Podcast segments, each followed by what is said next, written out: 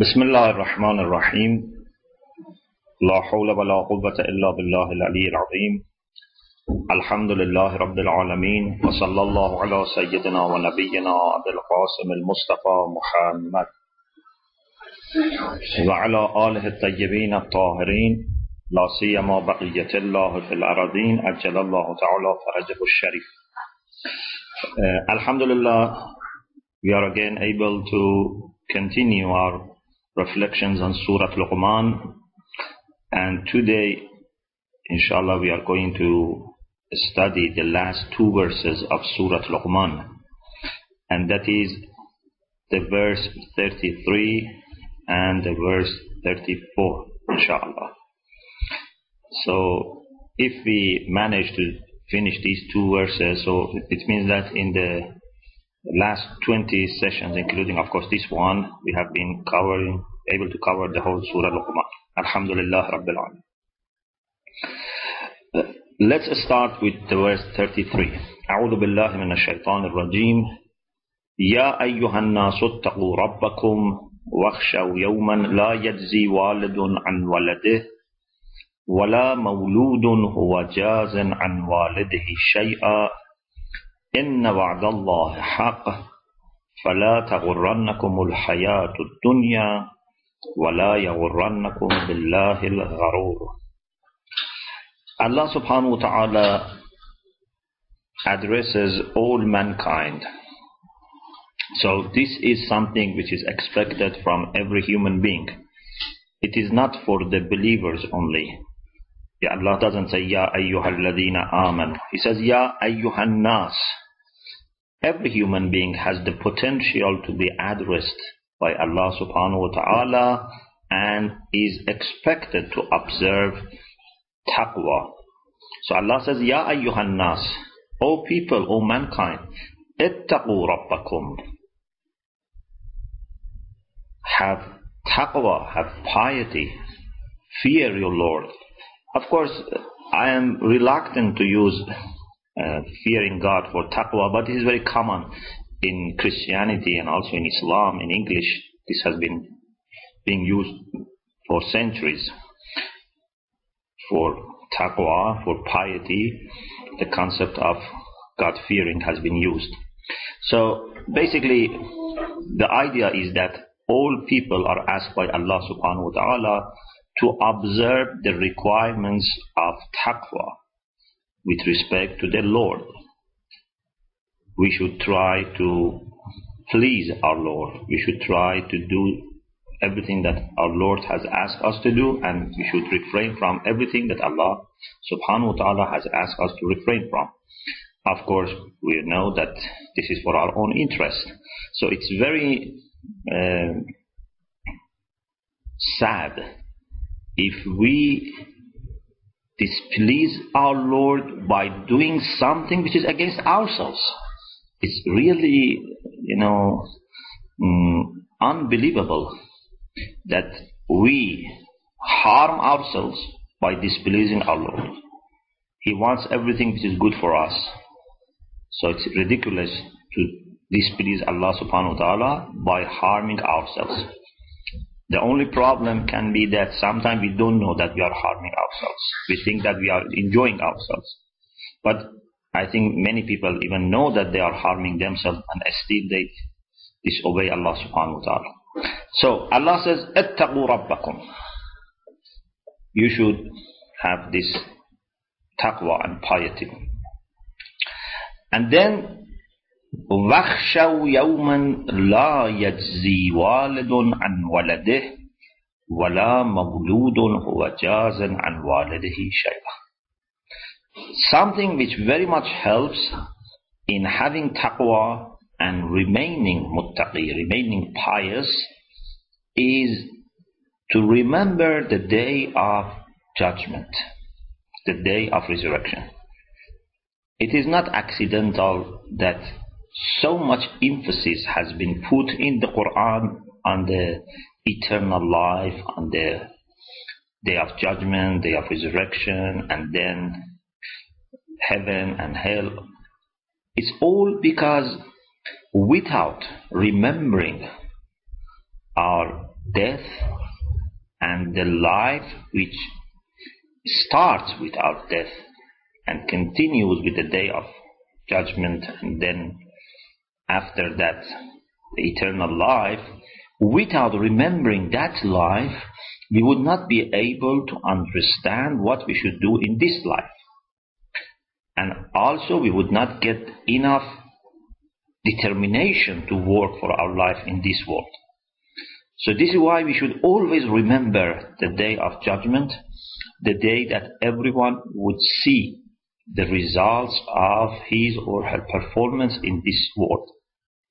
One aspect of the day of resurrection is that when everyone is accountable for his or her action, no one else can come and help.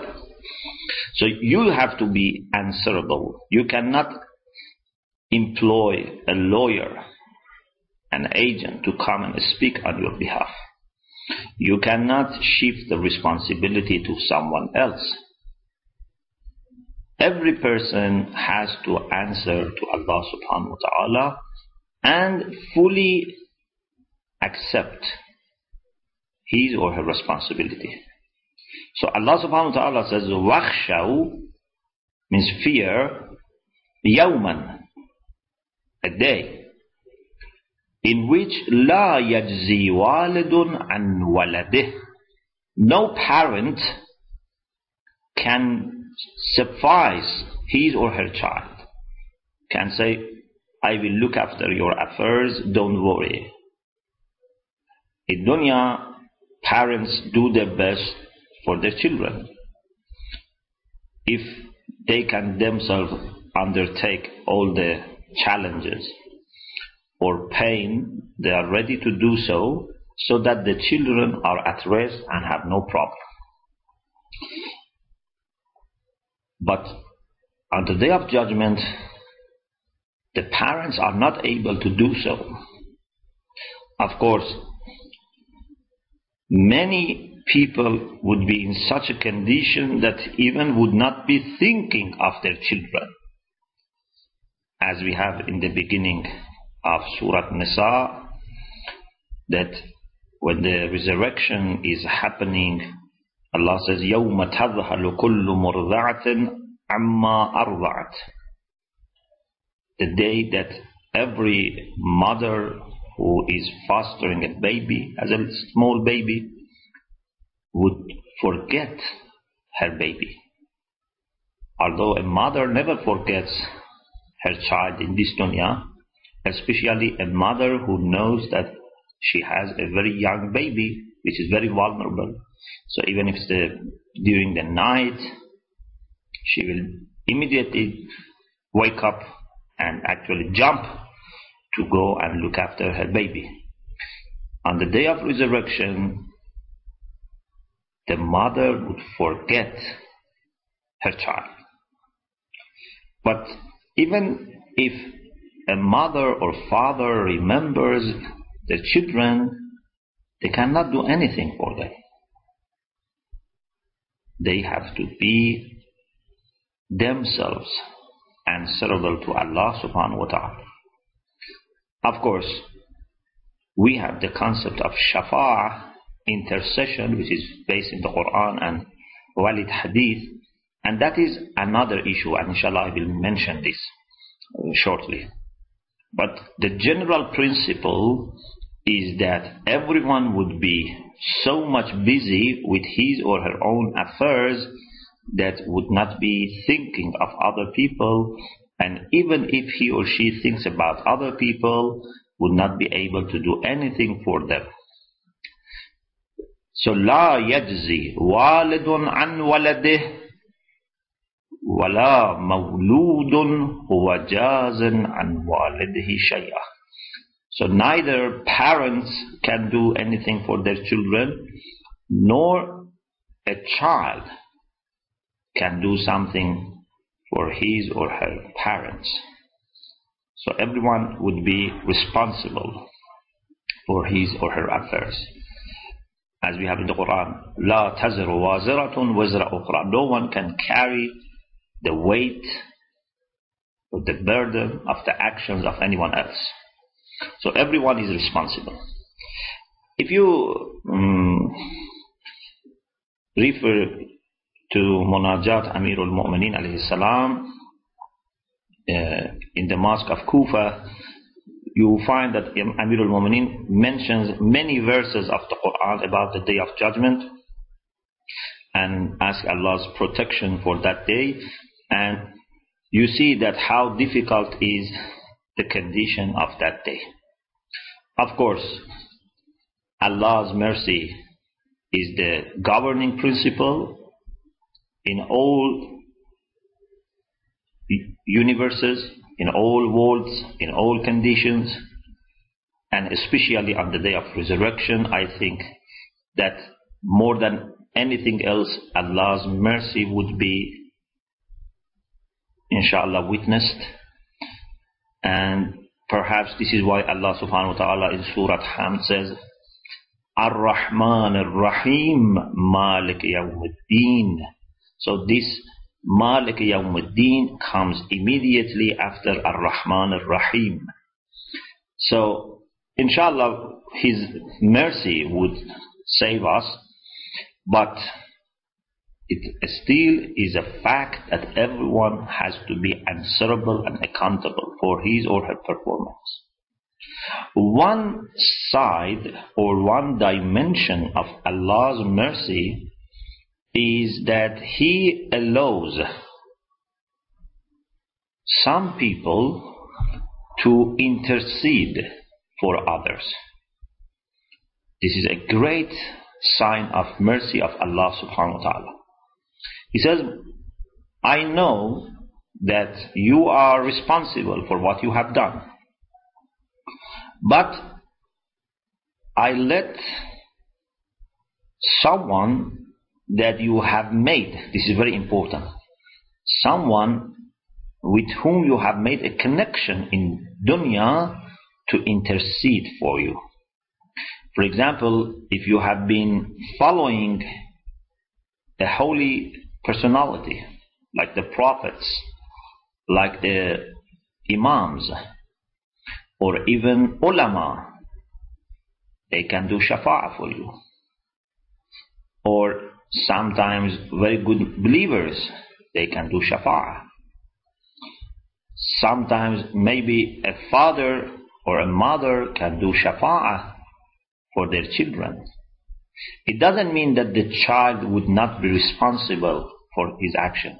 No, he or she is still responsible, but because he or she has been listening, obedient, respectful, polite to those personalities in dunya, that would be translated into shafa'ah on the day of judgment. So, shafa'ah does not happen in vain. I cannot expect shafa'ah of someone with whom I had no relation. I didn't know such person exists. I didn't uh, listen to that person even if I knew him. Shafa'ah is a sign of connection in dunya, a sign of love, respect, loyalty, obedience in dunya. And Allah subhanahu wa ta'ala allows that love, that loyalty, that obedience to be transferred to the day of judgment and to come and help us and rescue us. This is to encourage people to be more loyal, more obedient, more respectful to holy people and holy personalities above all the prophets and imams in dunya. So, the main principle is remaining intact that at the end, the only thing that can help us on the day of judgment is our performance in dunya. And it is through our performance that we may qualify for certain helps, for certain assistance. But these are again for those things that we have done when we were alive.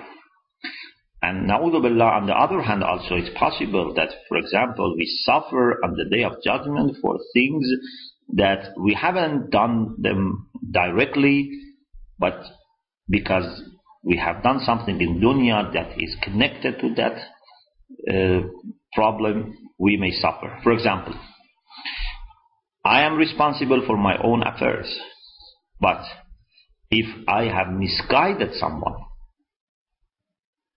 although that person would be responsible and he cannot say, Mr. So and so has misguided me, so he is responsible and I am not responsible. No, he himself is responsible. He must have made enough inquiries, he must have made research, he must have uh, first examined my knowledge, my taqwa. So he cannot say, I have listened to so and so and that's why I am misguided. No. But I am also responsible. I cannot say everything to people and misguide them. I have to observe the truth. I have to be committed to the truth. I should only say something for which I have enough expertise. Sometimes even people who have no bad intention misguide people because they speak about something for which they don't have a scholarship, they don't have expertise. They want to help, but they cannot. They may even misguide people. Or there are people even who have uh, wrong and confused ideas or people who have bad intentions. There are many types of people. When it comes to receiving religious knowledge, we have to be extra careful. It's much more important than getting prescription from a doctor without knowing who is that doctor, how qualified he is.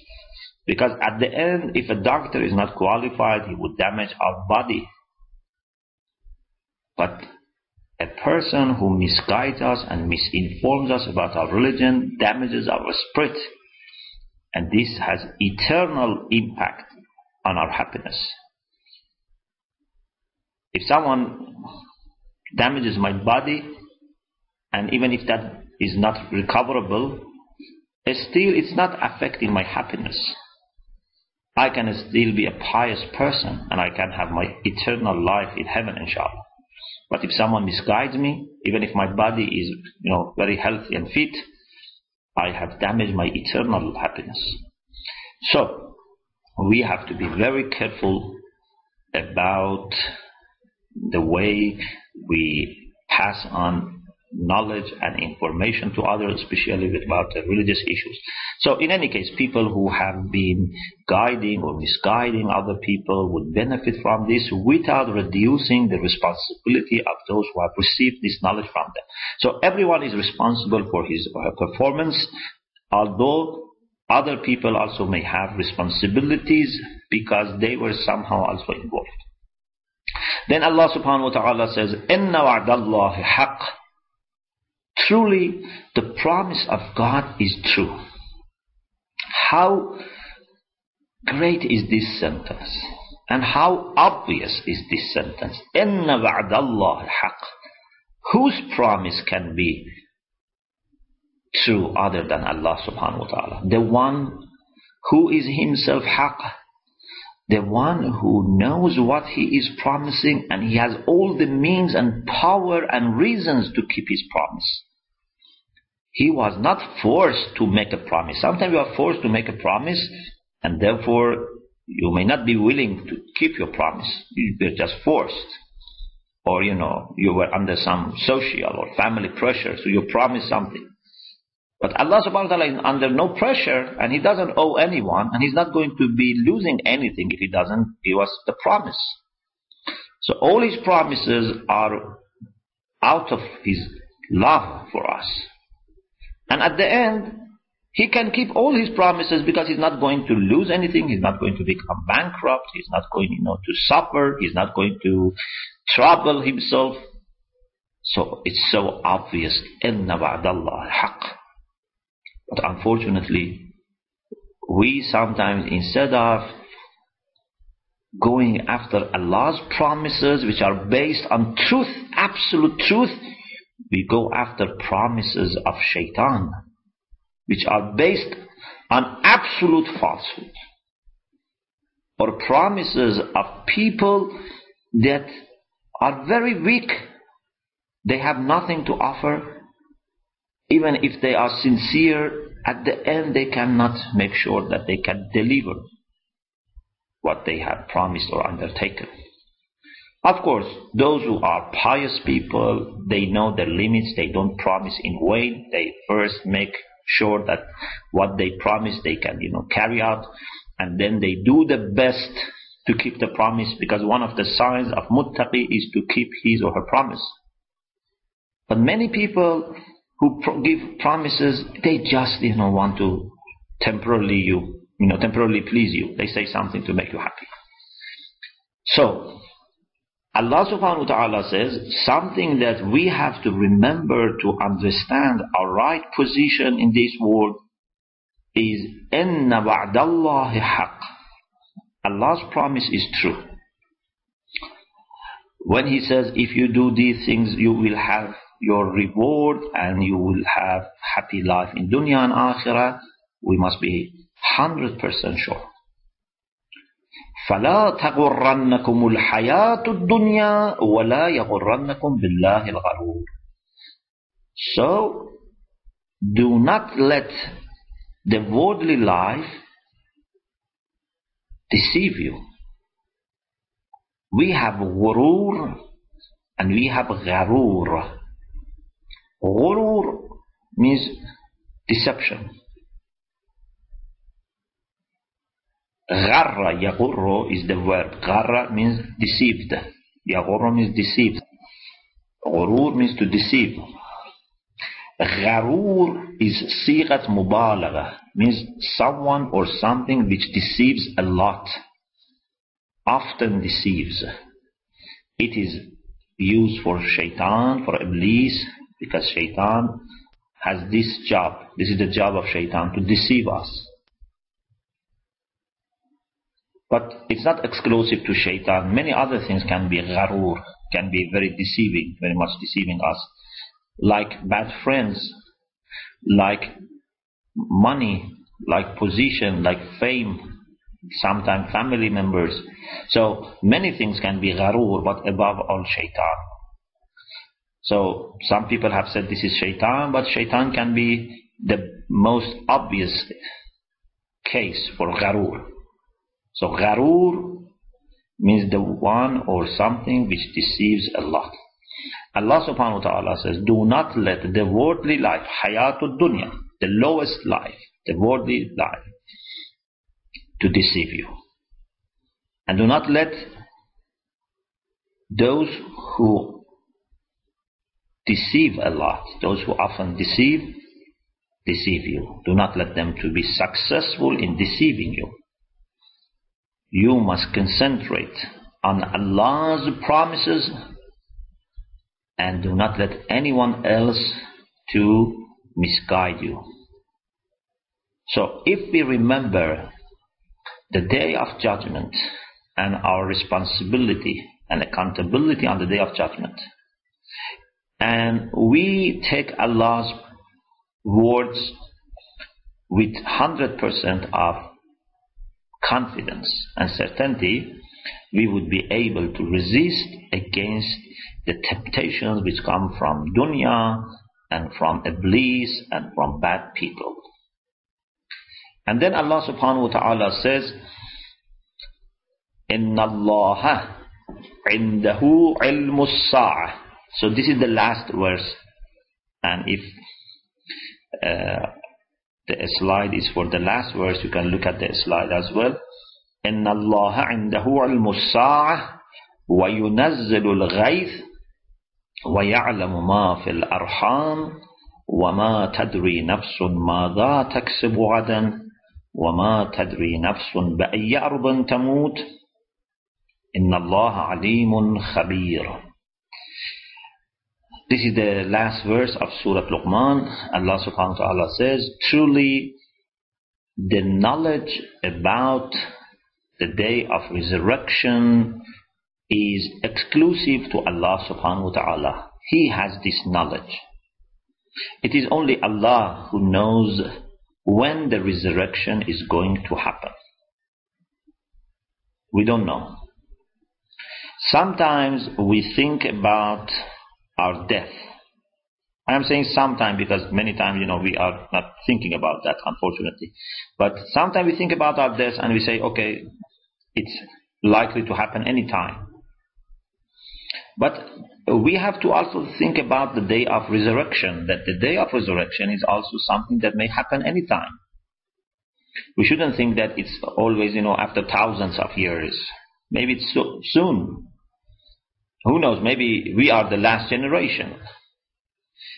And even there is hadith that, for example, even if one day is left from this dunya, Allah subhanahu wa ta'ala would make the affairs ready for Imam Zaman to come. And Allah will make that day, you know, longer so that Imam comes. So you shouldn't expect many years to remain and say, okay, so because Imam Zaman has not yet come, so it would take, you know, many years for him to come and then he would be there for many years. So it's very much, you know, left uh, from the, the life of this world. No, who, who knows?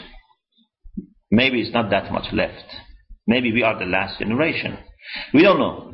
So, about our life in this dunya as an as a person, as an individual, or as a generation, we have no guarantee. So the life that we have, we have to use it in the best way. Of course, we shouldn't become careless about future of this dunya, future of this you know planet by saying that maybe we are the last generation, so we don't look after the environment or you know other things. No, Islam gives us very clear guidance here, as we have in hadith from Imam Hassan alayhi salam and Imam Ali alayhi salam. When it comes to dunya, you have to work as if the dunya is going to remain forever for you. You are going to be here permanently.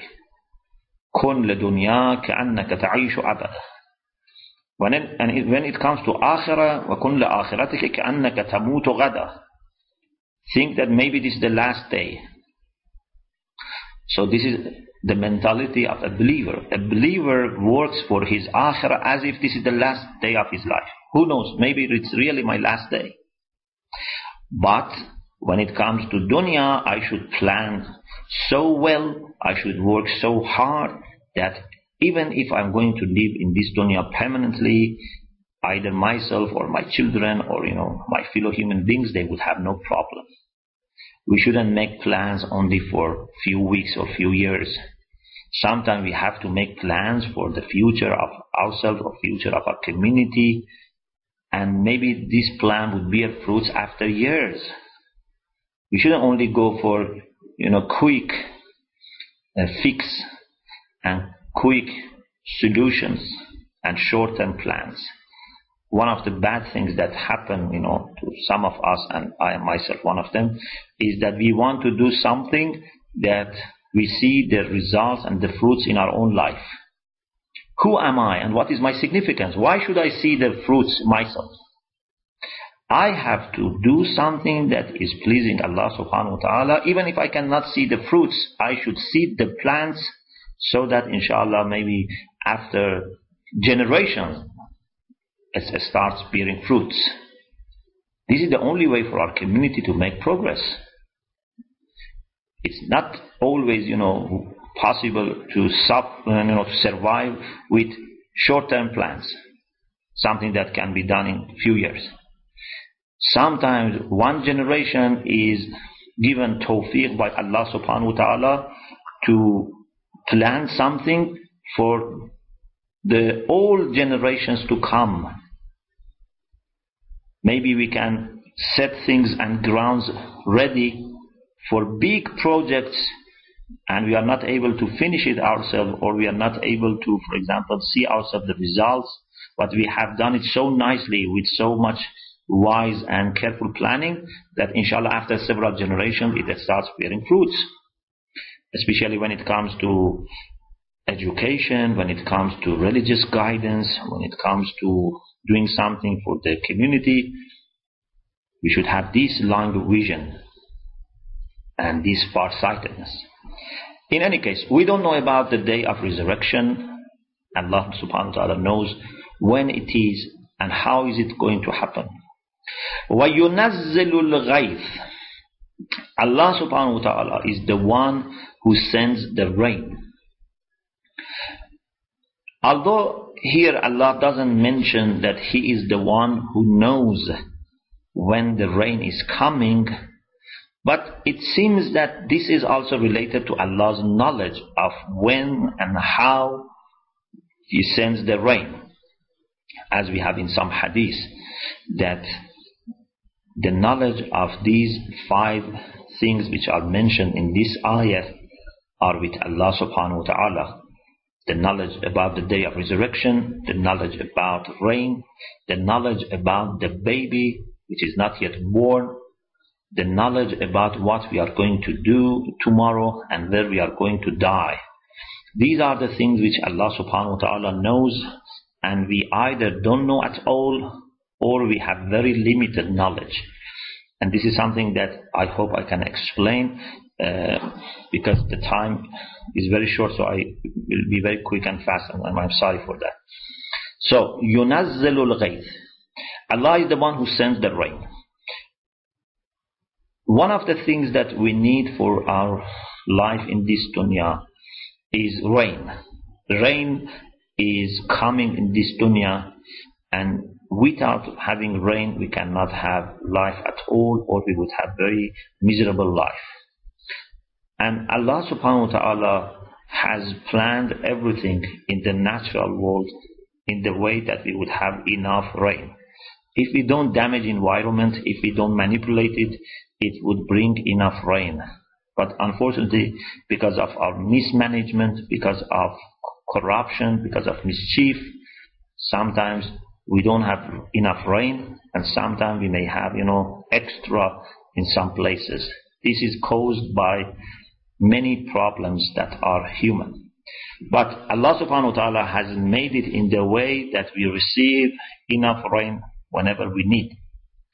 And no one knows when is the rain coming and how, how many drops, who is going to receive, how is it coming, how long is going to continue. It's something very complicated. We may be able to predict part of this.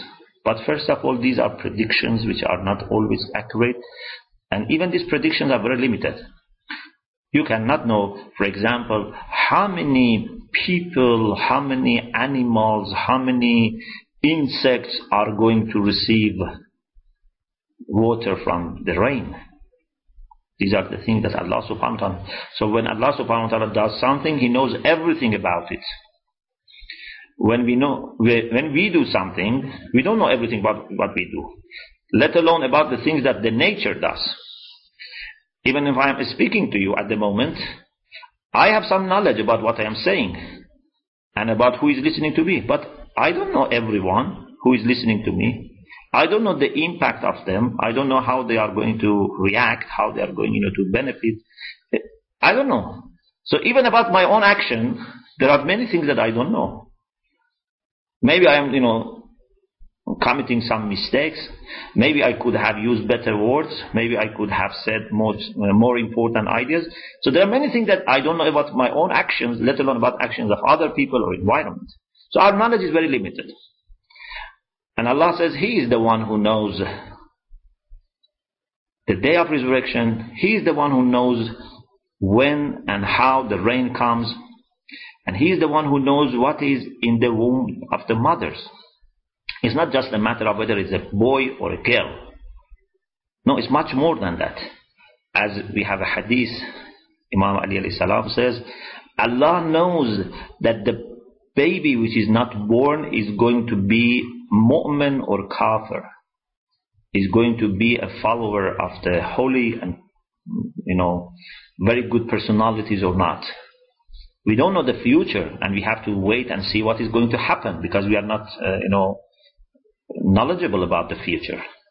And although this person is going to do these things voluntarily, he is free or she is free, but still Allah knows in advance what is going to be decided by that person.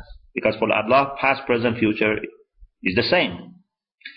So, He knows everything about the baby who is not yet born, let alone have developed his or her own personality. Allah knows everything about that person. And we don't know anything. Sometimes we don't know even the uh, small fact, like being a girl or a boy. Sometimes we may know this, but there are many, many things we don't know. Allah knows about every genes in the body of that person. And this is still about his body, let alone his spirit, let alone about his future. What this person is going to do, what is going to happen to this person. Many, many things that we don't know. So, this is one aspect of Allah's knowledge that we have to remember. And this helps us to also understand our limited knowledge. وَمَا تَدْرِي نَفْسٌ مَاذَا تَكْسِبُ غَدًا and no soul, no person knows what is he going to achieve tomorrow, what is he going to do tomorrow, what is he going to obtain tomorrow. So taxable item is to do or mean to gain. So I don't know about my future. Even I don't know about my present, you know, very well. Yes, I know what I'm doing right now, but to very limited knowledge. But when it comes to tomorrow, I don't know. Maybe tomorrow I'm not alive. Maybe tomorrow, for example, I want to do something, then my plans are cancelled. I don't know. وَمَا تَدْرِي نَفْسٌ بَأَيِّ أَرْضٍ تَمُوتُ And no one knows in which land he is going to die. Am I going to die in my own home, in my own town, or I'm going to die you know, when I am traveling? I don't know. إِنَّ اللَّهَ عَلِيمٌ خَبِيرٌ Truly Allah is knowledgeable and informed. He has encompassing knowledge and He knows all the details. So something to remember from Surah Luqman is that we are going to be resurrected and we have to be answerable to Allah subhanahu wa ta'ala we should not let the worldly life deceive us. We should not go after false promises of Satan or satanic people. And we should remember that our knowledge is very limited. It's Allah subhanahu wa ta'ala who has all the knowledge. So the best thing for us is to follow Allah subhanahu wa ta'ala's commands and protect ourselves by following Allah subhanahu wa ta'ala's commands. So, this is a very brief explanation of the important ideas in this uh, ending of Surah Luqman. According to the books of tafsir, uh, there is a hadith from uh, the Prophet Muhammad sallallahu alaihi wasallam, which is narrated by Suyuti in Durrul Mansur. Ad-Durrul Mansur is a book of tafsir based on hadith, but of course it's uh, mostly hadith uh, from Sunni sources. Some of them we find in our own sources as well. But this particular story, which is, you know, something that makes sense, I wanted to share with you, and it is uh, mentioned by Ayatollah Makarim Shirazi in Tafsir Namune, uh, Uh, but he cites from Durrul Mansur by Suyuti. A person whose name was Warrath or Warath from Bani Mazan tribe went to the Prophet and said, Oh Muhammad, when the day of resurrection is going to happen? So this was his first question. Then he says, we have shortage of water. When the blessings and bounties are going to be increased? So this was his second question. So basically he was asking about water, about rain. He said, when I was coming, my wife was pregnant. And when she is going to deliver the baby. So has she delivered already or when is she going to deliver? He also asked, I know what I have done today. What am I going to do tomorrow?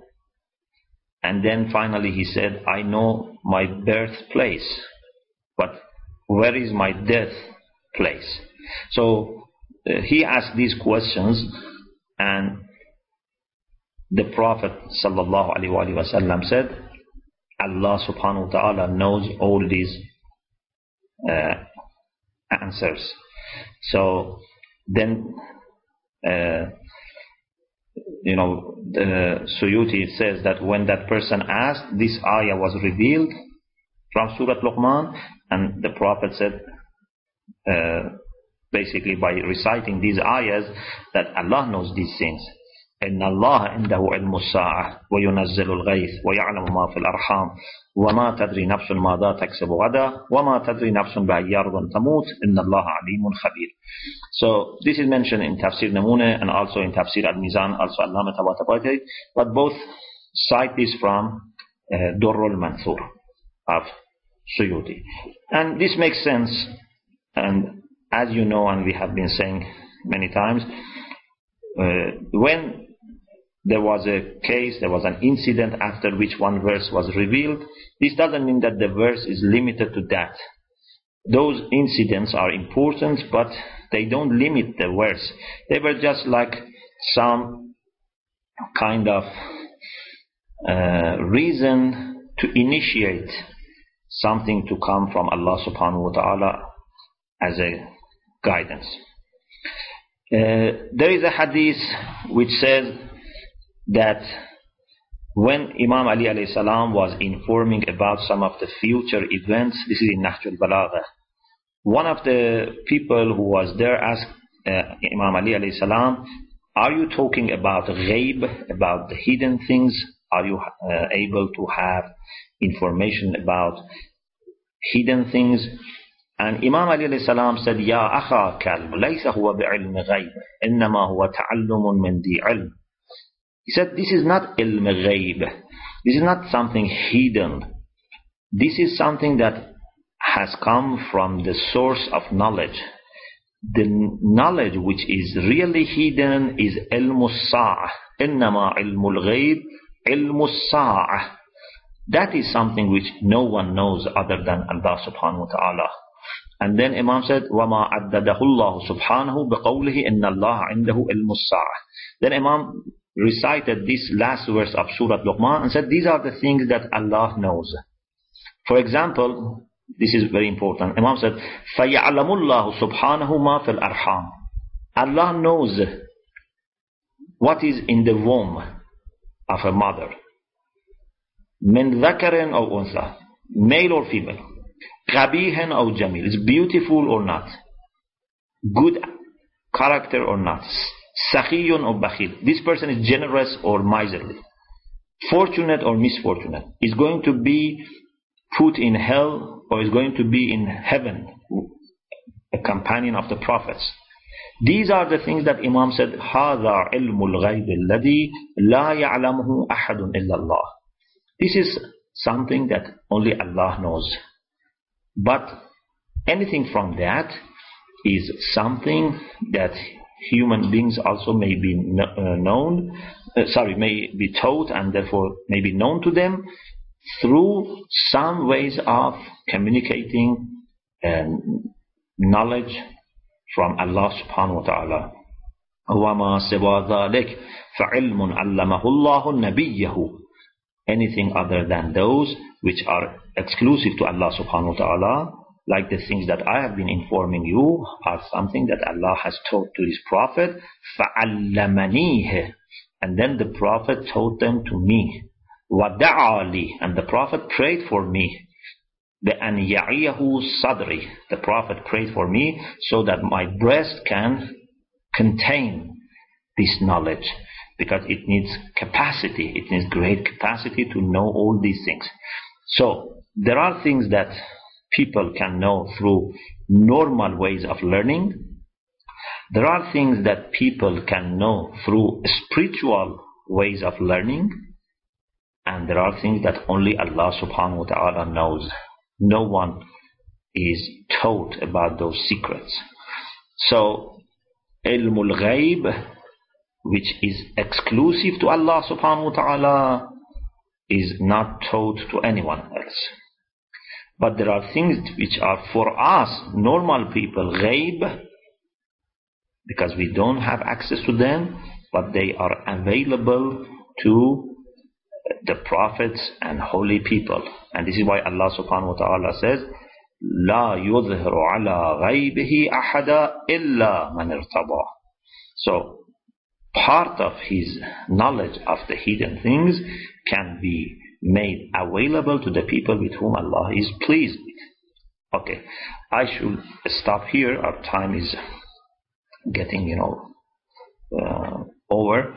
So I hope that inshallah what we have said during these lectures were inshallah useful and you found them uh, relevant to your life because the way that we can be sure that we understand the Quran properly is when we can find that the Quran is relevant to our life. If I read or understand the Quran in the way that I don't find it's relevant to my life, I don't find that Quran is offering me something for my life, it means that I am misguided, I am confused, I'm not really uh, making connection with the Quran. The person who finds in the Quranic verses clear relevance to his or her daily life, this is the person who can be uh, hopeful that he is getting it right. He is approaching the Quran from the right direction. So I hope what we have said uh, in these uh, sessions, what was useful for you and you found them relevant, inshallah, to your daily life. Uh, since this is our last session of Surah Luqman, so I want to uh, request you to, inshallah, pray that first we can, inshallah, continue this. And second, to send us your comments. Please uh, send us your comments about these sessions, the way that you think that we can improve. If there were any shortcomings, any problems, you know, please share with us. If there are things that are positive and they should be strengthened or you know made more, please let us know. About which surah you think would be best to start uh, after Surah Luqman, please give us your comment. About timing and about the day of the week also, please send us your comment. Is Tuesday okay for you? Is the time okay for you? And because these are the things that we can decide, inshallah, before we start the next, inshallah, surah. Of course, we hope that it would not be that long, and we hope to start it soon. Maybe, inshallah, uh, after two weeks, you know, we can have our next uh, session. But before getting your comments, we don't feel confident to make decision. So please send all your comments about this, and as soon as possible, so that we can make all the plannings, you know, accordingly. We have also some questions, so I will try to address. We have some questions from previous sessions one was, you said sabbar means most patience, and in the ziyarah we recite, Assalamu alayka ya asbar as-sabirin. So what does it mean? Is it sigat mubalagha or different? Yeah. Sabbar is sigat mubalagha, means the one who is very patient. Asbar is for comparison. Asbar means more patient than someone else. And asbar as-sabirin means the most patient. So it's a matter of uh, comparison, when we say sabbar, means the one who is very patient, sighat mubalagha. It doesn't mean that this is the most patient. It means that the one who is very patient, the one who has plenty of patience. But asbar means more patient or most, the most patient. Like for example, when we say al-asbar or asbar al-sabirin is the most patient. So it's a matter of comparison, it's superlative. But when we say sigat mubalagha, it's a matter of quantity, a matter of frequently doing something. So sometimes they can come together. So a person may be both sabbar and asbar. But sometimes maybe a person is asbar, but just as a comparison between two people. For example, there are two people, one of them is more patient than the other one, but none of them is really very patient.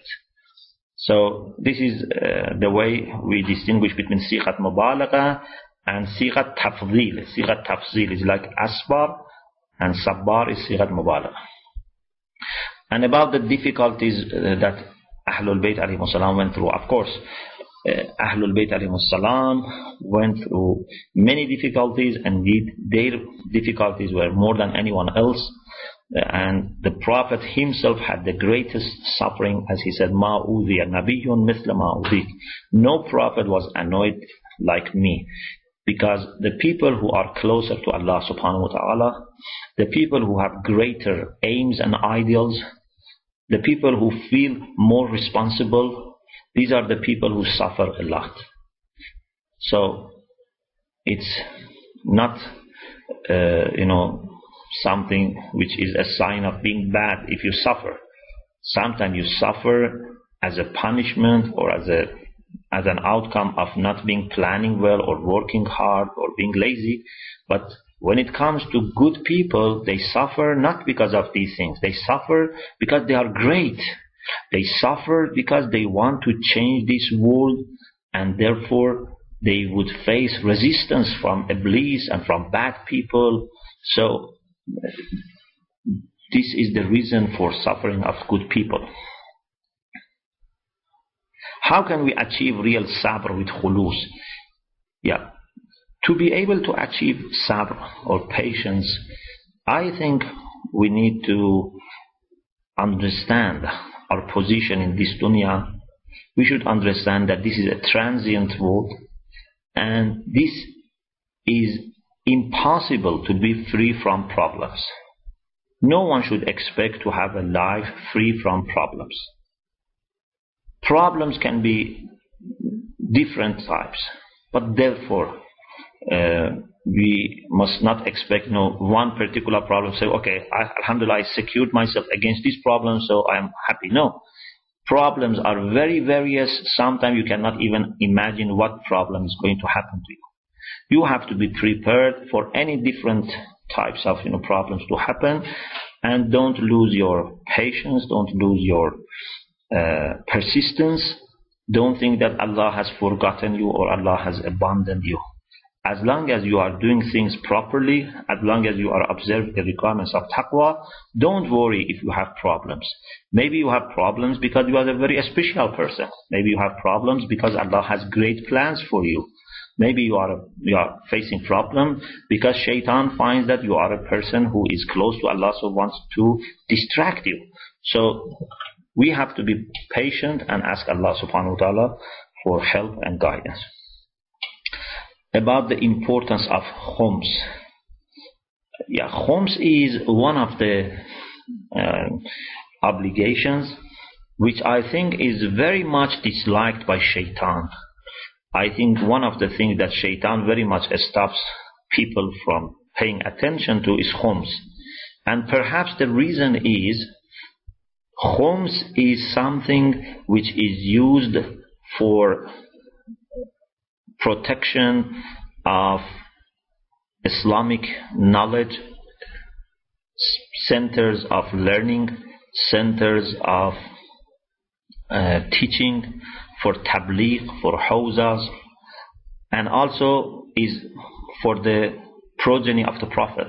So half of it is Sahm Imam, which is used by Maraja to do something that they are sure that Imam Zaman is happy with, and they all know that one of the most important things is to make sure that the teachings of Ahlul Bayt are passed on generation by generation to qualified scholars and the other half is spent on Sadat, the progeny of the Prophet. Shaitan is very sad to see that people pay with good intention to seek proximity to Allah, their money, and this money is spent on protection of the progeny of the Prophet and on protection of the teachings of Ahlul Bayt. So Shaitan wants to stop people from paying khums. And sometimes you find it so painful, you know, for people to pay khums. They think this is my money. Why I should pay 20% of my, for example, extra income or other, you know, items. But this is not our money. Even those 80% that remain with us, it's not our money. It's all the money which is belonging to Allah subhanahu wa ta'ala. And Allah has gifted us by saying that I accept this 20% from you as a religious obligation. Otherwise, all 100% is for Allah subhanahu wa ta'ala.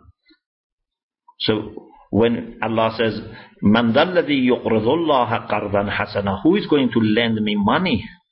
We are not really lending him money, it's his own money. But he's now so kind, he said that lend me your money. So, khums is very important. Unfortunately, mm, it's sometimes very difficult for us to pay khums.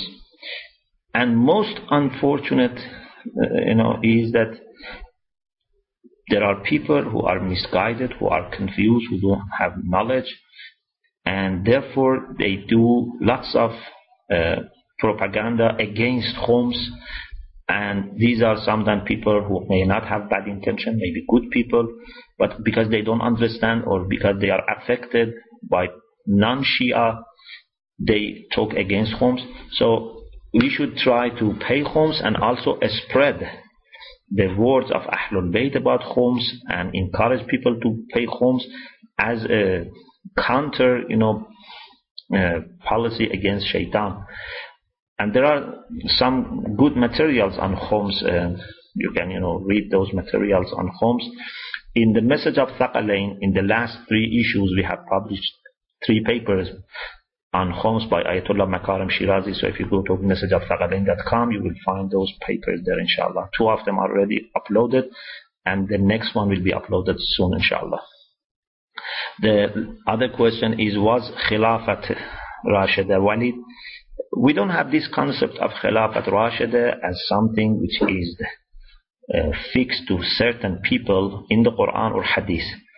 Uh, we have this concept fixed to the first, uh, sorry, to the first four caliphs uh, in the language of Muslims. So the first four caliphs are called Al-Khulafa al-Rashidun. We can have the concept of Khulafa al-Rashidun in general, but not fixed to any number of people in the Quran or Hadith which are reliable for us. Basically the idea is that Muslim scholars reflecting on the caliphs of the Prophet, they found that uh, they cannot approve uh, and endorse all the caliphs so they decided to say the first were very much, you know, different from the rest. And some people, of course, after that, they continue up to 12 caliphs, but then they have the problem that some of them have to be put aside because when it comes to some of the Umayyads, you know, they cannot uh, include them. But they have these hadith uh, in major sources that the Prophet said, after me there would be 12 caliphs or 12 amirs or 12, you know, wazir. And as long as they are there, Islamic affairs will be alright, but after that will be kingdom. So they are really uh, struggling to find who are those 12, because they cannot uh, find those 12, you know, in the same line. But basically the first four are more singled out and emphasized on. And when we compare uh, the situation of the successorship to the Prophet, we find that the first four caliphs, uh, relatively speaking, are better than Umayyads or Abbasids relatively. But this doesn't mean that every person among the first four caliphs is equal to, uh, to the other or all the four, you know, were doing things properly. So we have among them Imam Ali alayhi salam, which is the one that is the role model and accepted by all Muslims, and no one can question any of his action when we have other caliphs. So basically, this is very uh, you know sophisticated issue, and I don't want to comment in a very uh, in a very detailed way about this. In order for someone to interact for us, do you have to personally know this person? Sorry, intercede for us. Do you have to personally know this person? Is this the case we are at the disadvantage of not living during the time of the Holy Prophet. Yeah. You need to uh, know that person, at least in the sense that you should have a kind of connection with that person. But you don't need to live the time of that person. So the Prophet can do shafa'ah for us, even if we have not lived at this time. But still we follow him, still we love him. Indeed, the person who has not seen the Prophet and still follows the Prophet is much more appreciated. If everything is equal, this person is much more appreciated than the person who was living in the time of the Prophet and was able to see the Prophet. As the Prophet himself said, that my brothers are those who believe in me without seeing me. And these are different from my companions. So you don't need to be in that time, but you, you need to have connection. You need to follow that person. You need to resemble that person. You need to have something which shows that there is a, you know, kind of uh, similarity between your life and that person's life, between your ideals and that person's ideals. Uh, I have the next question. I have difficulty to accept that holy people can intercede on the day of judgment. It seems contradictory to what the surah says. I think this concept of intercession encourages hero worship like many Shias are practicing and I it is harmful to the community and the individual. Please clarify. Thank you for your lectures. You are most welcome. Thank you for your question. Yeah. You know, sometimes the idea of shafa may be misunderstood, and this is where you know we have the problem that you mentioned that some people you know may just worship you know like heroes. But I think the way I explained uh, should make it clear that shafa is not worshiping anyone, and shafa is not to expect miracles. Shafa is very rational. Shafa is something that we have it even in dunya if I am a good student who appreciates what my teacher offers, if I need at a certain time extra help, my teacher would not hesitate. If among your children you have a child who is very much thankful, very much appreciative, very much uh, polite, so would you not try to help him when he is really not able to do something? Yes, if there is a child who is always lazy, who is always troublemaker, who doesn't do anything and says, you know, help me because he doesn't want to take responsibility, he doesn't want to do anything, you would be reluctant. You say, oh, I am spoiling that child. But if the, is the one that who never, you know, is uh, lazy and is doing his best or her best, but at the end there may be something that he cannot cope with, so you would rush to help him. Shafa'ah is something which is based on many Quranic verses and many, many hadiths and very rational. If it is understood properly, we realize that it's very easy to accept that. If in dunya we honestly and sincerely follow the path of those that Allah has bestowed His favors upon them.